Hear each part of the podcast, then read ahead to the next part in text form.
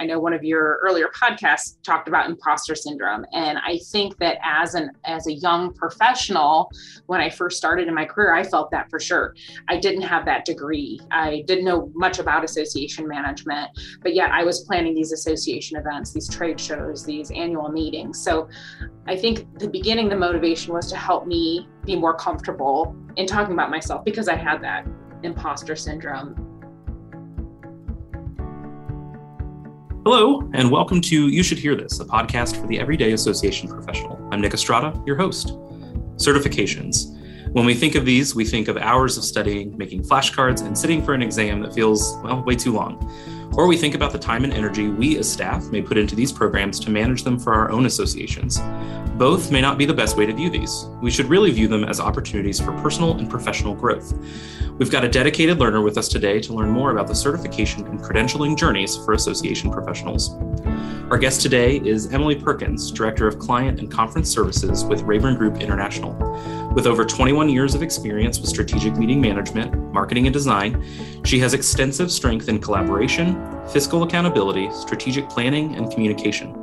Emily has designed, executed, and evaluated over a thousand meetings of all sizes and types.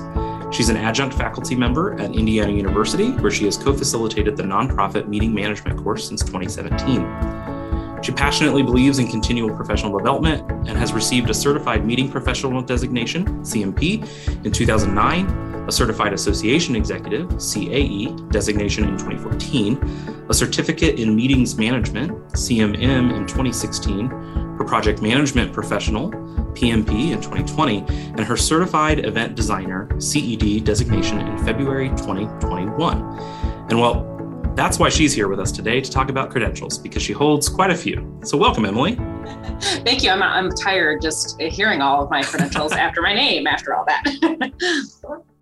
well, we're really excited to have you here. Um, I know, just even personally, you're somebody that I always look up to in terms of the credentials. It's such a, you know, it's like, oh, if I could just be like Emily Perkins, right?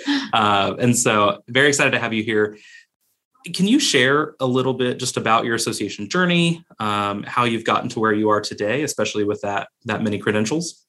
Sure, absolutely. So, like many association professionals, I kind of fell into the world of associations. Um, when I went to school, there certainly wasn't a degree in association management or meeting management for that matter. So, I started at the Leukemia and Lymphoma Society many years ago on their market based events and kind of learned the fundraising aspect. Um, really enjoyed my time there. Uh, went on from there to spend a hot minute in the corporate world, which we won't even talk about because I don't even add it to my resume. From there, ended up through those connections I made at the Leukemia and Lymphoma Society at Leading Age Indiana, um, where I began as their director of events. And I immediately joined ISAE because I did not know what I was doing. Again, falling into that and hoping to learn more and understand better what I was what I was doing. And it was through kind of those connections at um, ISAE where I met Leslie Murphy, who is the president of Raybourn Group now. And I knew when I was ready for a change in my career, I could go to her and say, All right, I'm ready to do something differently. And that's where I ended up at Raybourn Group International. Today, I've been there for about three years now. So that's a, a quick synopsis of uh, my journey from beginning to where I am today. That's great. Thank you. So to start us off, and I should I should share, right? We we actually got some questions today from our listeners, so we'll be sharing out some of those. But why so many credentials? I know I've actually joked with you before. I think you now have more letters after your name than you actually have in your name. But right, for somebody to do all of those, I would assume that there's some value to them. So so why so many of these and why are they valuable to you? So that is true. There are actually more letters after my name than in my name, but I try not to shine a light on that regularly. Thanks a lot, Nick. But um, so I, I think that why so many? Because I am a continual learner. And I, I, know some people kind of throw that term around, lifelong learner, but I, I truly believe in that. And I think if I'm not continually learning and growing, I am not going to be the profession professional I want to be. So that's kind of how I started on that process. And I really began with the CMP, the Certified Meeting Professional, because, you know, when I joined Leading Age Indiana back in the day, I was doing the best I could with what I had. again, there was no degree that I had to base that off of. So I knew that I could do better. And I read and learned about the CMP through my membership in another uh, professional trade group, um, Meeting Professionals International. And I thought, okay, that's going to help me be a better meeting professional by obtaining that designation. So that was that was the start for me in general. Um, after the CMP, uh, thought a lot about the CAE, um, the Certified Association Executive, because there was no one else on the staff at Leading Age Indiana that had a CAE. So it was kind of this aspirational certification for me. Then from there, the CMM, the Certificate in Meetings Management, that was really about the business and strategy behind meetings. So I felt like the CMP was kind of the, the first step in your professional meetings career. The CMM is more of like that icing on the cake, learning how to fit your meeting strategically in with the rest of everything else that you have going on in your organization. And, and that was important to me. Um, at that time, I was working on over 90 events a year. And you know, all different sizes. It's not like they were all huge. You know, some were webinars for 10, 15 people, but those all fit together in a way that needs to be strategic for the organization. So the CMM was kind of about that one. And then the the PMP, the project management professional, um, was really about process learning. I knew that I had these basics. I now knew that I could um, be strategic about the meetings that I was designing and executing. I knew that I had the association backbone experience with the CAE, but was I doing everything the way that I should be doing it, the best that I could be doing it? And I think a lot of that is about processes and iteration, and that's what the PMP really is. You know, meetings, and in a little bit, it was a challenge for me because when I looked into the criteria for the PMP, it was really clearly designed for people who were working on infrastructure projects. So highways um, you know architects construction but meetings are projects. A lot of what we do as association professionals are simply projects. That just means it's got a, a, beginning and an end. That's a project.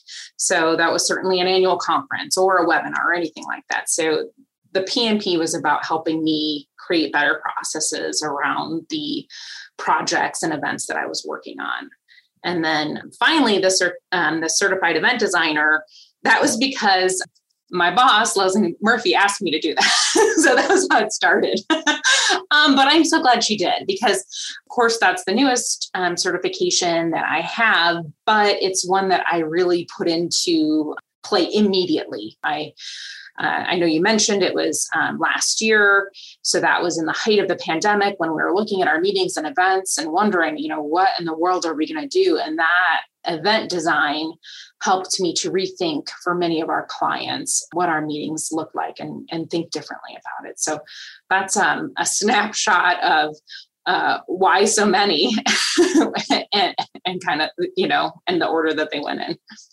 Yeah, I think it's, you know, it's interesting, right? Each of those it sounds like have played a specific professional development opportunity, right? They've provided there was either a gap on the staff. You know, you mentioned nobody at leading age at the time had a CAE mm-hmm. um, certification or the designation. Um, you know, or oh hey, I'm I'm leading a lot of these projects now.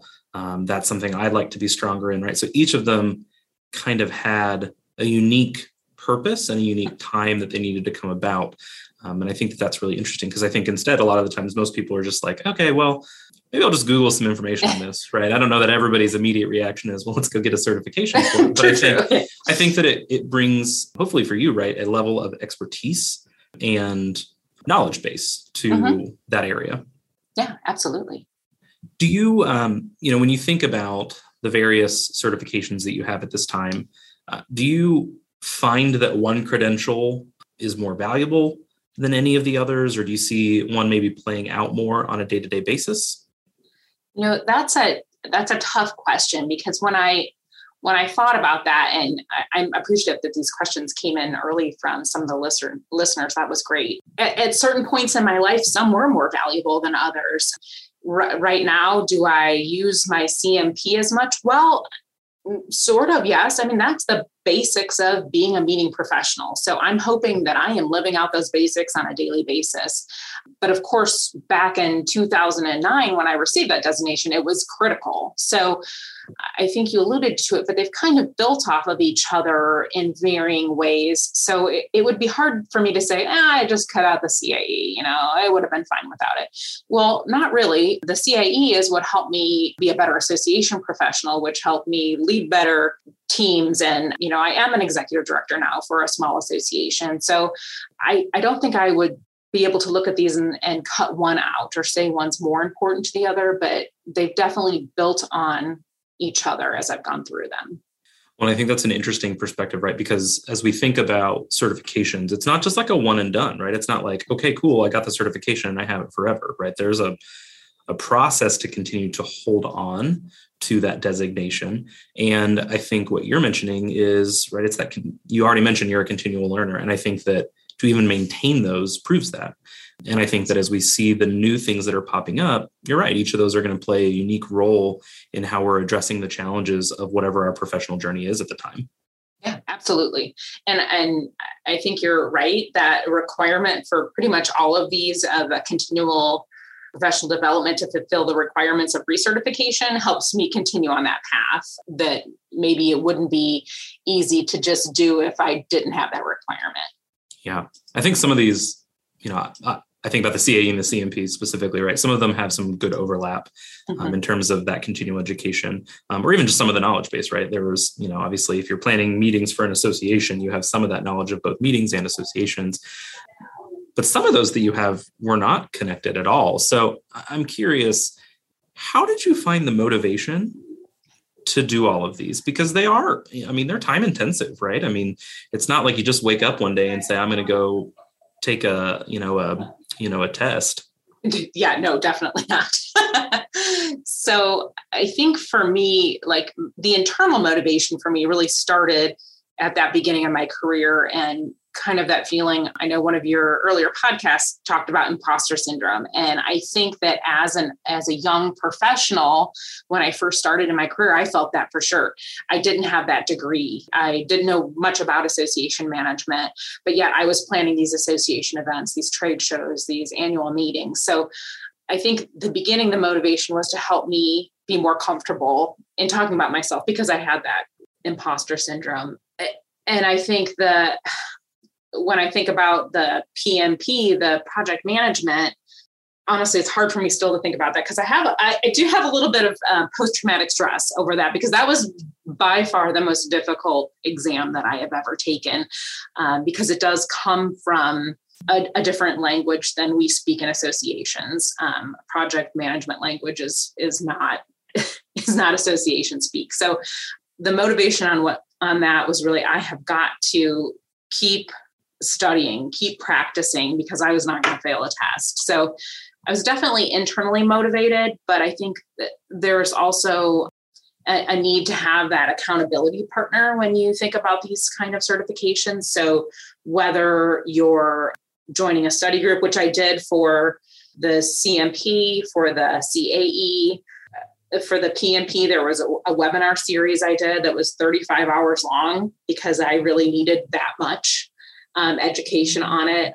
So whether it's that study group or you know webinars or you know I don't whatever it works for you, flashcards, and then finding a friend or a peer who is going through the process with you or has recently been through that process, they can also help you stay motivated. I know when I did the CAE, I had ISAE study group friends who are going through it at the same time so we could hold each other accountable study on the weekends etc so i think you have to surround yourself with people who are going to keep pushing you to to make that journey. I also had very supportive family so you can't do that without the support. If you're studying at nighttime you know for hours at a time your family has to be supportive of that and i had that so luckily. But i think that that's it. You have to find motivation inside yourself and around you to to get through it yeah i would agree with that um, as somebody who holds a couple as well i think it's mm-hmm. um, yeah you've got to have that internal motivation but also that support system is really important and i i cannot speak to study groups enough um, i think that they provide such a unique opportunity to really dissect test questions because I think it's important, right? You're not being tested on what you would maybe actually do in the real world. You're being tested on what's in that material, right? And that doesn't mean memorize, but that does indeed mean how do I take the material and apply it to the test scenario and, and the situation that it's asking on. Yeah, absolutely. I think that's the hardest obstacle. Easier for me when it was early in my career and I didn't know any better. Mm. But as you get further in your career and you know better and you think, I know the book says this is what we do, but like that would never happen. So it's like, remember, you're taking a test based on the materials that you have in front of you, not your real life experience sometimes. Absolutely. So, with all of these uh, that you have, do you consider yourself an expert on kind of all of these things? Oh gosh, no, not not even close. I, and I know probably people at that I work with or have heard me speak. I, I always say that I surround myself with people who are smarter than me so that I can continue to keep growing and learning. I will never put myself in a room where I'm the smartest person there. I, I don't know that that even exists, but I think when you look at some of these certifications or credentials, I mean, it literally just proves that you have the prerequisites to have them mm-hmm. at the and that you can pass a test. So the expertise only comes in the application of the concepts that you've learned over the pro- over the the process of the certification. So uh, I'm a big fan of um, certifications that are granted based on capstone projects, um, mm like the CMM, the Certificate in Meetings Management, and the Certified Event Designer. Both you have to complete a project that shows that you can apply what you've learned throughout that process. And to me because of the type of learner i am that's that's the best for me. Um, but does that make me an expert? No way. Always learning always growing yeah i like that concept right it's like a starting point right it just mm-hmm. kind of mm-hmm. showcases that you've done the basics of your you know your professional industry vertical or whatever that might look like right and that there's always more that we can be learning absolutely are you most proud of one of those though? Is there one that you were like, yeah, I have this now and it's really exciting that I have it? Um, gosh, I think that at the time I was most proud. Well, I feel like at every moment in time when I received that certification, I was the most proud. I was most proud that I got that CMP because it was the starting point for mm-hmm. me.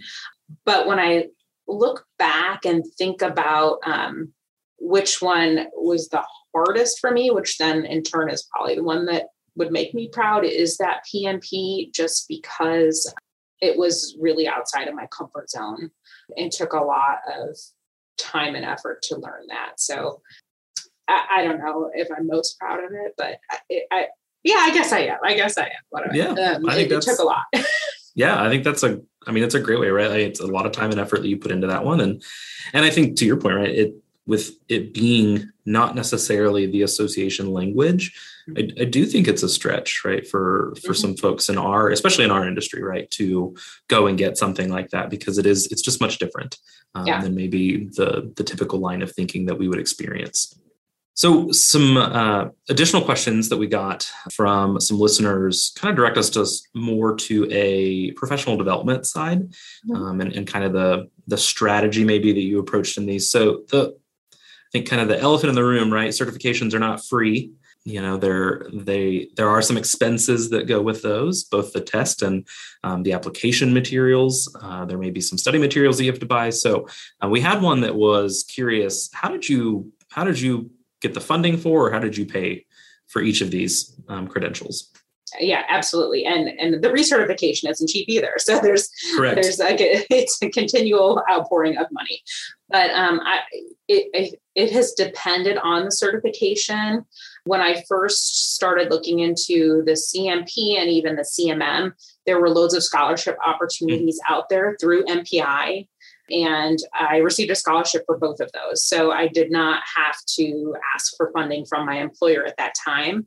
Now, they did have to support the time that it took me to take that test or to be out of the office for certain study groups or things like that. But because I had gone through the effort of applying for the scholarship and receiving it, mm-hmm. um, they were more open to that for the CAE, that was a little harder. I had to kind of create a business case on that because I hmm. was the director of events and then the VP of events.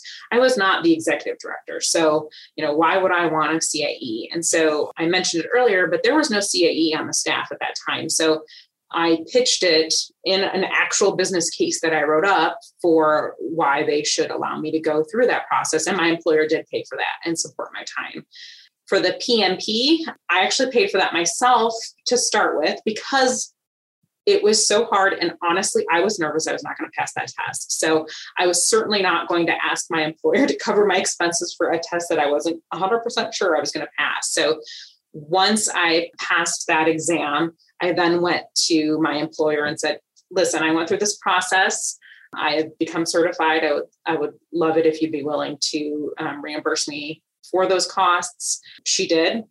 And uh, I also committed then to doing some training for the staff internally. So I think it's, even though I didn't go through a full business case in, in that um, situation, I think if you can go to your employer and say, you know, this is what I'm going to do with the certification. It's not just about me, it's what I'm going to do to help you, to help our business, to help our members.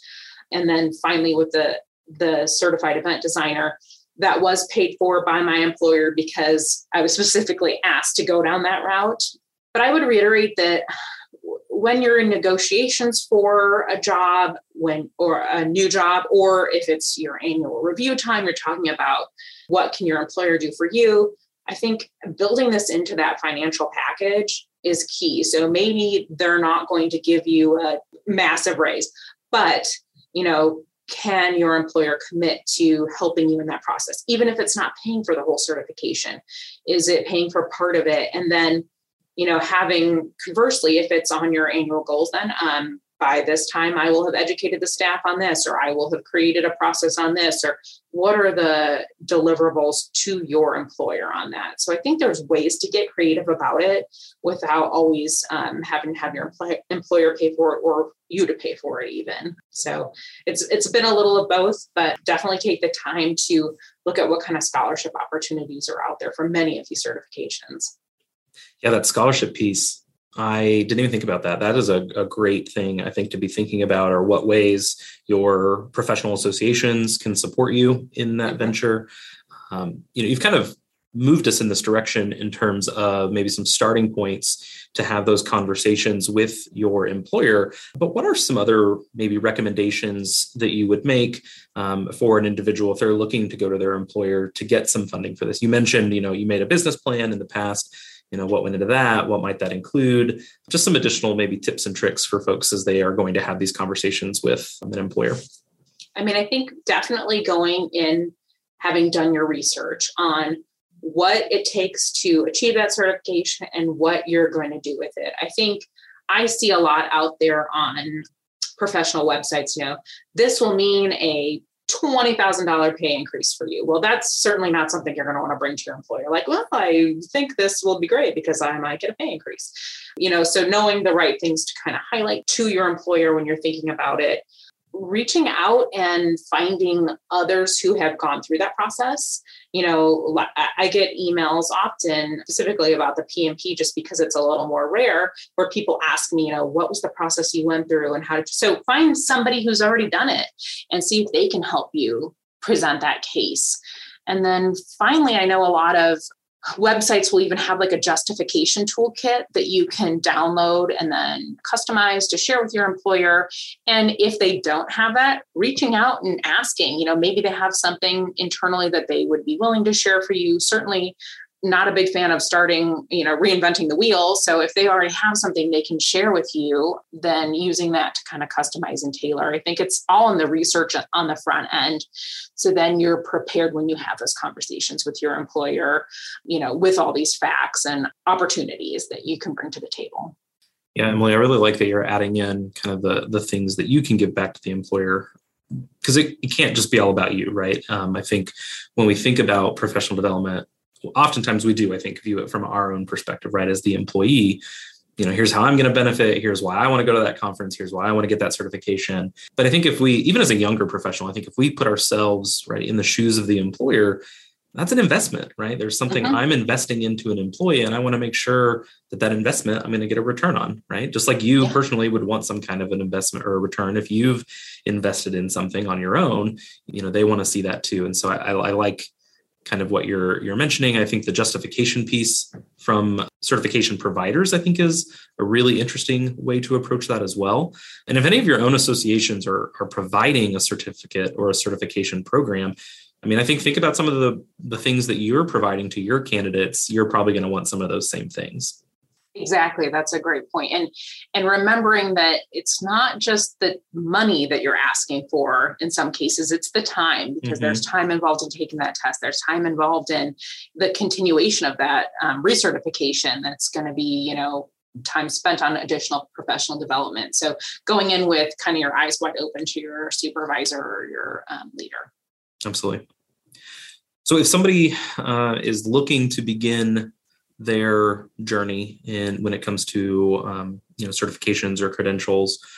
Where do you recommend they begin? Is there is there a, like a, a, silver bullet number one here's the best credential to get um, or is there just a maybe a more of a strategic approach that they should take? What does that look like? Yeah, I think that, well, I mean, number one, if you're listening to this podcast, that's a great way to start to, to think differently and think about what a certification might mean for you. Um, I think the second piece, just continually researching what's important to you and why. And, you know, that's in that part of the process is where you're going to help build that justification toolkit for if you're going to go to your supervisor and ask for this to be covered. Reaching out and asking those around you that have the credential that you're interested in just for their advice. I love it when somebody reaches out to me on LinkedIn or, you know, can I just grab a cup of coffee with you and, you know, talk to me about the process for the CMP or the CMM. And I'm always happy to share bits about my journey that could help. But reaching out and asking somebody, I think, is huge. That also then helps you build that peer accountability network when you need it, when you're actually in the process. So, I mean, researching, you know, asking for help. Uh, I think those are really the keys. It's not really our place to say what's the best certification for you at whatever point in time you are in your career.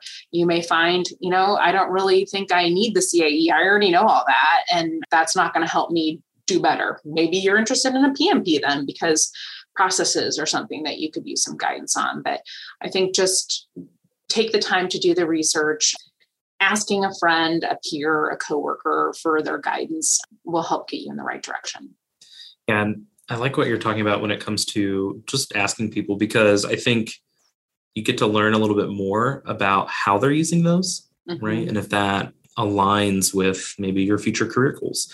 Mm-hmm. Maybe you do want to be an association executive and that's your ultimate goal, right? You want to run a large scale association. Well, mm-hmm. then in that conversation, I probably would tell you that the CA is a pretty vital certification to hold. Obviously, not every executive in the world mm-hmm. holds one, but I would say that as you look it's becoming a pretty required piece, I think, for mm-hmm. some of those higher level positions. And if that's what you want, then that's where you're going to have to go. But I think to hear from individual professionals how these are playing out in their day to day role, you know, I think you mentioned earlier, right? Depending on the day, mm-hmm. one of those that you hold could be more important on Monday than it could be on Friday. Um, you know, and I think that's a really interesting perspective for folks to hear and kind of see where they they can begin. So as we wrap up our chat today, what's just a, maybe a final piece of advice you'd give to association professionals when it comes to certifications and credentials?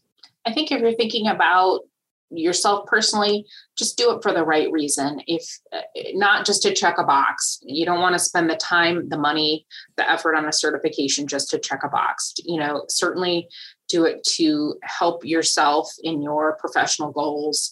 Passing that test does not magically give you all that you need, all the tools that you need to do your job. So it's really in the application of those, that professional development that makes you who you are. So doing it for the right reason. And then if you are going to do it, finding that accountability partner or peer to keep you on track as you go through that process and mapping it out for yourself in a realistic way, not trying to cram a certification into a two month period or think you're going to be able to study everything you can that quickly. It really is a process. Absolutely. Well, Emily, thank you very much. It has been a pleasure to speak with you today about this very, very important topic. Um, I think as we we look at people's professional careers, and you are absolutely at least the expert on taking them, uh, getting credentials. We'll we'll put we'll mark you as an expert for that for sure. I'll take that. So, if folks are maybe interested in connecting with you personally to learn more about uh, the variety of credentials you may hold or just the process, how, how can they get in touch with you? How can they find you on the internet?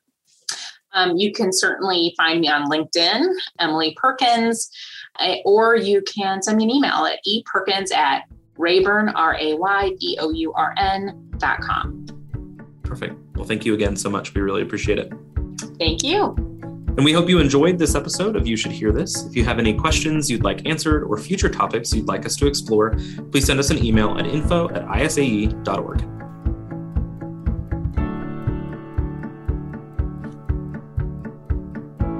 Hey, it's Nick here. I wanted to let you know that for this episode, we tried something new and pulled some of our questions from the comments on LinkedIn. I wanted to thank Chris Beeman and Katie Allison for your questions this week. If you want your questions featured on an upcoming podcast episode, make sure to follow us on LinkedIn and look out for the post where you can submit your questions for that week's episode.